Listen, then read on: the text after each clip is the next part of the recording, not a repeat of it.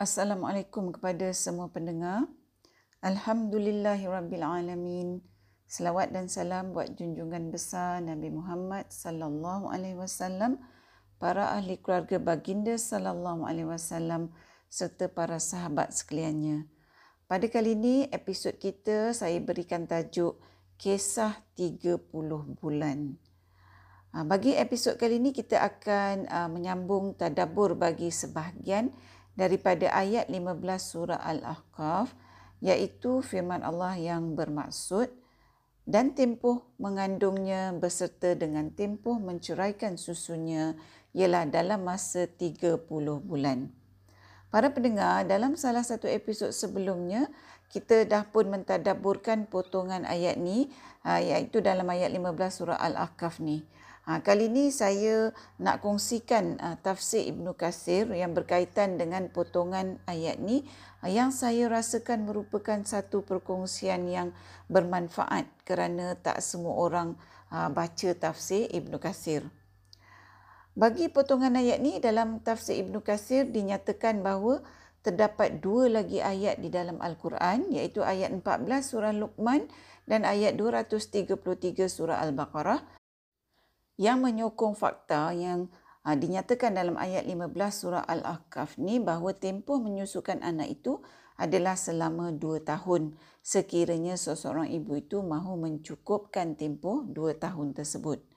Uh, namun tempoh menyusukan selama dua tahun ini adalah bergantung kepada jangka masa tempoh seseorang bayi itu dikandungkan oleh ibunya. Seperti mana yang kita semua tahu bahawa tak semestinya seseorang bayi itu dilahirkan hanya setelah dikandungkan selama sembilan bulan. Ha, terdapat juga bayi yang dilahirkan sebelum mencapai usia kandungan sembilan bulan.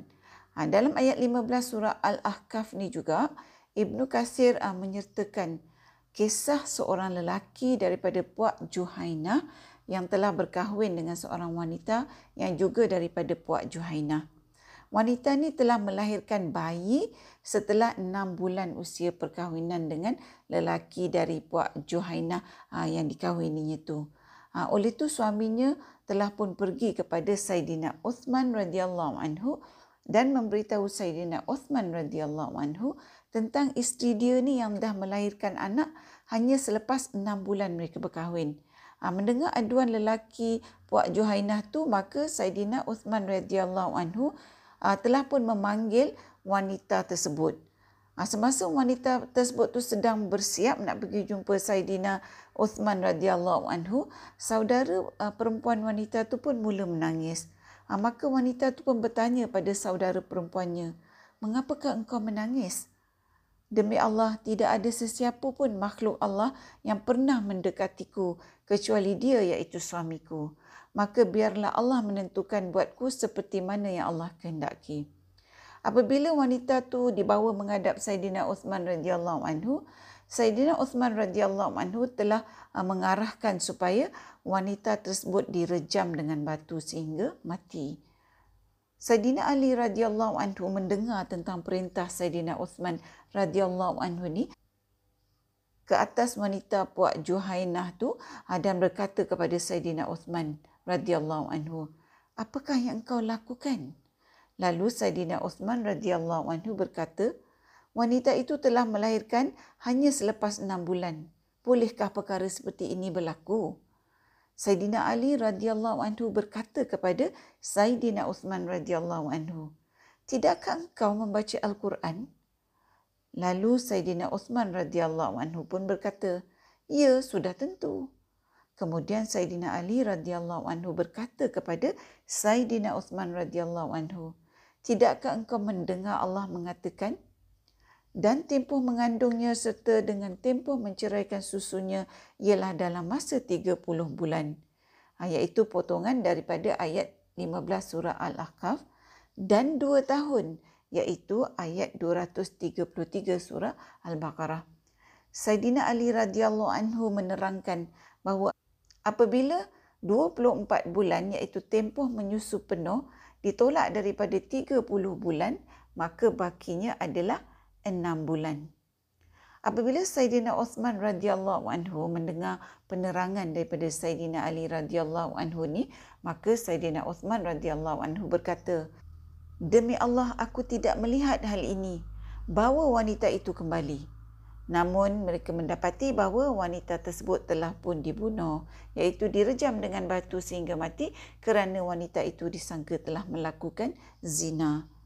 Para pendengar Secara jujurnya terusik hati saya bila saya baca kisah ni. Ha, jadi berbalik kepada tafsir Ibn Qasir ya.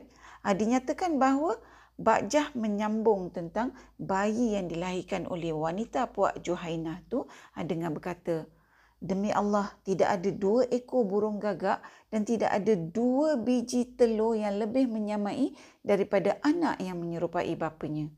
Apabila uh, lelaki yang merupakan suami kepada uh, wanita Puak Juhainah yang telah dibunuh tu melihat bayi tersebut dia berkata demi Allah ini adalah anak lelakiku tanpa sebarang keraguan uh, di dalam tafsir Ibn Kathir diriwayatkan bahawa uh, tidak lama selepas tu Allah telah menimpakan ke atas lelaki uh, tersebut iaitu suami wanita itu penyakit bengkak-bengkak kulit di mukanya disebabkan tuduhan palsu oleh lelaki tersebut terhadap istrinya. Ha, penyakit yang menimpa lelaki tersebut tu terus memakan dirinya sampailah lelaki itu meninggal dunia. Ha, di dalam tafsir Ibn Qasir juga bagi potongan ayat ha, dalam ayat 15 surah Al-Ahqaf ni dinyatakan juga bahawa Ibnu Abbas radhiyallahu anhu berkata apabila seseorang wanita melahirkan setelah 9 bulan bayi tersebut hanya memerlukan 21 bulan tempoh penyusuan. Apabila seseorang wanita melahirkan kandungan setelah 7 bulan, bayi tersebut memerlukan 23 bulan tempoh penyusuan. Apabila seseorang wanita melahirkan setelah 6 bulan, bayi tersebut memerlukan 2 tahun tempoh penyusuan, iaitu berdasarkan firman Allah dan tempoh kandungannya dan penyusuannya adalah 30 bulan sehingga dia itu, ini bayi tersebut mencapai kekuatan sepenuhnya. Para pendengar, setelah saya mentadaburkan ayat 15 surah Al-Aqaf ni dan setelah saya baca tafsir Ibn Qasir, ha, sememangnya banyak yang boleh dipelajari. Bagi ayat 15 surah Al-Ahqaf ni Allah ha, telah memberikan kita pengetahuan tentang penentuan tempoh minima sesuatu kandungan tu. Ha, jadi kalau kita tak ada pengetahuan tentang apa yang telah Allah laraskan, maka kita mungkin terjerumus melakukan uh, kesalahan menuduh wanita-wanita yang suci sebagai berzina iaitu seperti mana yang dilakukan oleh lelaki dari Puak Juhainah ha, yang diceritakan dalam tafsir Ibn Kathir bagi ayat 15 surah Al-Aqaf ni.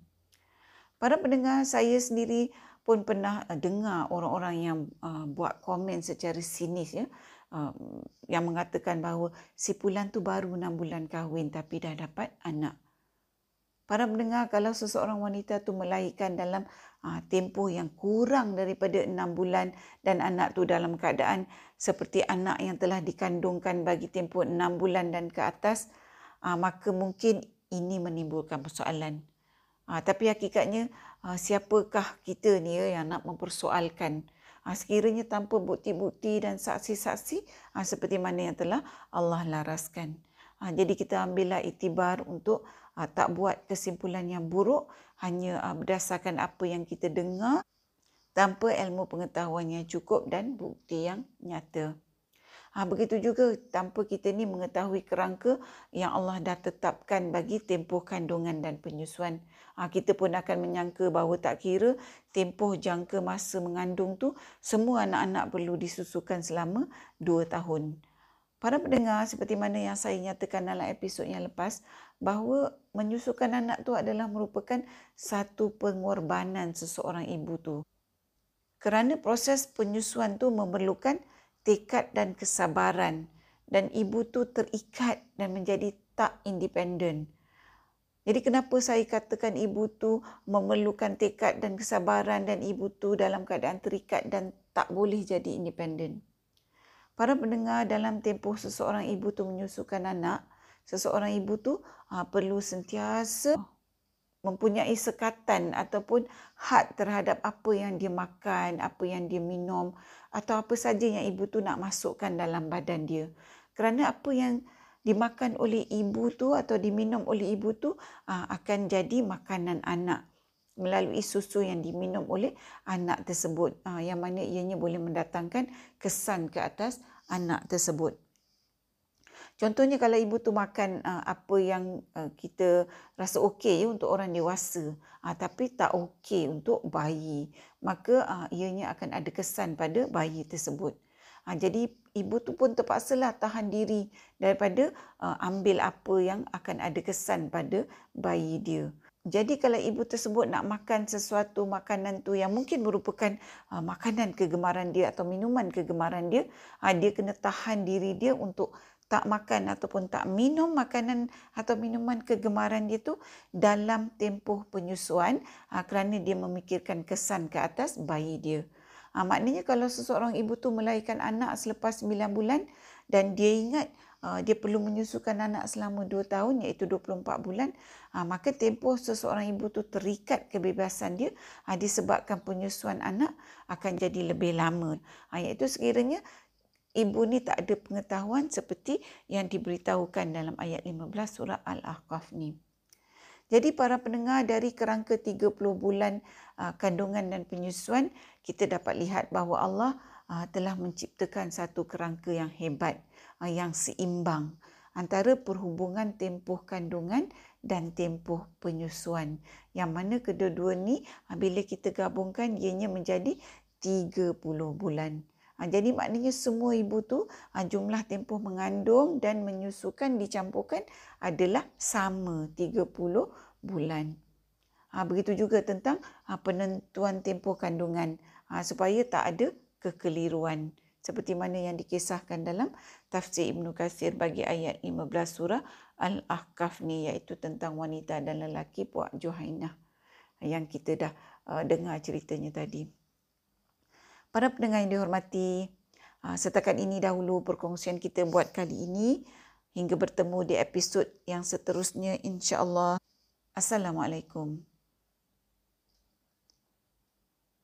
Sekiranya anda merasakan bahawa perkongsian tadabbur bersama Dr. H ini memberikan manfaat kepada anda, saya ingin mengajak anda untuk menyertai saya bergabung usaha menyemarakkan amalan tadabbur Quran dengan memanjangkan perkongsian ini kepada orang lain serta jangan lupa untuk tekan butang follow untuk mengikuti episod-episod yang seterusnya. Enough for me is my Lord Allah. Nothing in my heart except Allah. The lion of Muhammad blessed by Allah. La ilaha محمد رسول الله. وحسبي ربي جل الله. الله لا إلا الله ما في قلبي غير الله محمد رسول الله. نور